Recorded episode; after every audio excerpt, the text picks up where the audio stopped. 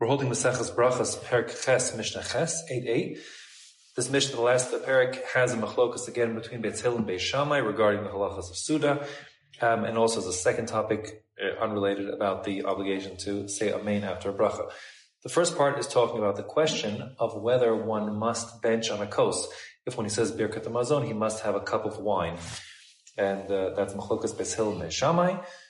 The Mishnah says, Balam Yain La'achar Hamazon if the wine only comes after the meal, meaning one hasn't drunk wine yet. Now he's thirsty, he wants a drink. Vein kos, and that's the only cup he has. So the question is, may he drink now and then bench, but of course he won't have a cup of wine then, or must he save his cup of wine for the benching and then drink um, after he does the Birkat Hamazon? So Beis Shammai Omrim Mevarach al Hayayin Kach. Beis Shammai say, go right ahead if you want to and drink the cup of wine now. And after that, you'll make the benching, alamazon, the bench on the food, without a cup of wine, because there's no obligation to have a cup of wine. U'Beis Hillel omrim, mevarach alamazon, v'achakach mevarach alayayin. Beis Hillel say no. One is required to have a cup of wine when he benches, and therefore you have to hold off on drinking, do the birkat hamazon, and after you say the bracha on the food, then v'achakach, you'll be able to make a bracha on the wine, meaning you could just drink the wine after you bench and to the benching over a cup of wine. The halacha here is quite unusual. It's a Orach Chaim Kuf base. The Machaber brings three different sheets of three Yesh Omrim. Uh, the first is based on a Tosfos and Arab Sachem that one must bench on a kos, uh, even by himself. And more than that, he shouldn't even start to eat until he figures out where he's going to get his cup of wine to bench on. The second shita brought down is that one benches when he gets he must mention a kos, but only once he has three people. And the third shita, the Rambam and Rif, is that one need not mention a kos, uh, regardless. Um, the Mishnah Berurah says, excuse me, before the Mishnah Berurah, the Rama says, even though that's true, he says all agree that it's a mitzvah in a muvchar, that ideally the best way to perform the mitzvah benching is on a cup of wine. That's ideal. Mishnah Berurah says that the custom seems to be that we don't bench on a kos on a cup of wine, um, but he of course points out that one um, ideally should if he has the wine. And it seems to me the minhag is that uh, when three bench, typically no wine, um, but on more formal sudas like in a benching at Shabbos, people do bring out the wine. That's the first part of the Mishnah. The second part of the Mishnah now discusses the obligation of uh, saying Amen after a bracha. It's an obligation midrabanan. It's based on a pasuk, um,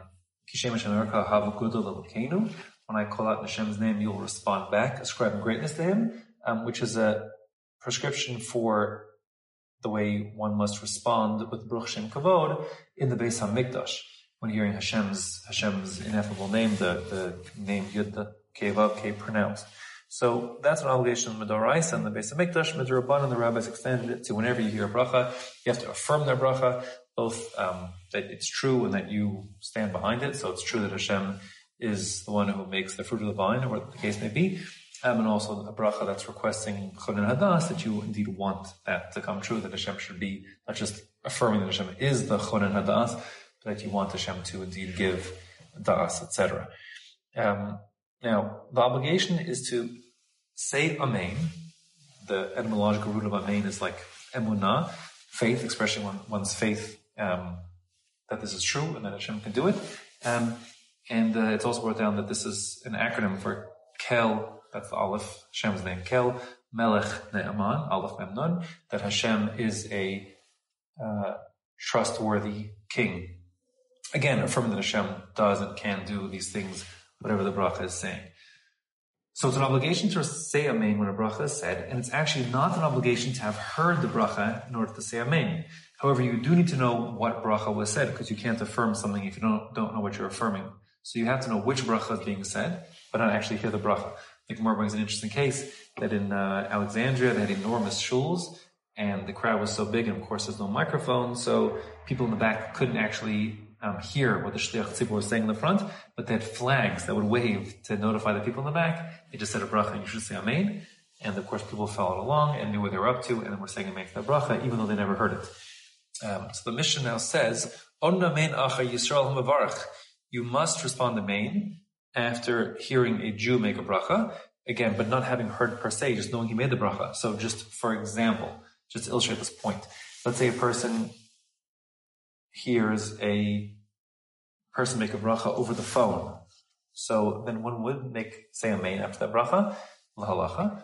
And the reason why is because he knows a particular bracha was said, even though what he heard to the receiver actually isn't legally called hearing it, because um, that's just a tape recording, so to speak, a replay of what was said.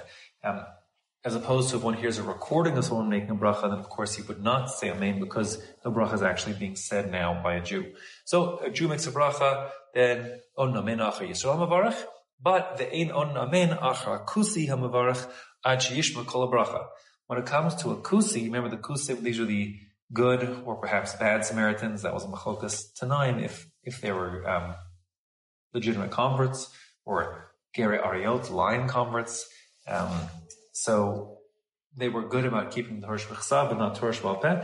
So therefore their Jewish observance was dubious. And if you heard a Kusi, a Samaritan, reciting a a bracha, if you heard the bracha, you would say Amen because he said it properly. But if you didn't hear what he said, if you didn't hear what he said, so then um, you may not say Amen because you're not sure exactly to whom or to what he was making the bracha. So once you heard the whole bracha and you know what it said, then then you could say Amen. Um, the Ramah brings lahalach. Of course, there are no kusim today, but there are plenty non-Jews. And if a non-Jew, a Gentile, makes a blessing, um, like Yisro saying Baruch Hashem, etc., if they are saying something, a blessing, and ascribing whatever it is they're ascribing to Hashem, the one and only God, then one would indeed say means that bracha, even though the one who said it is not Jewish.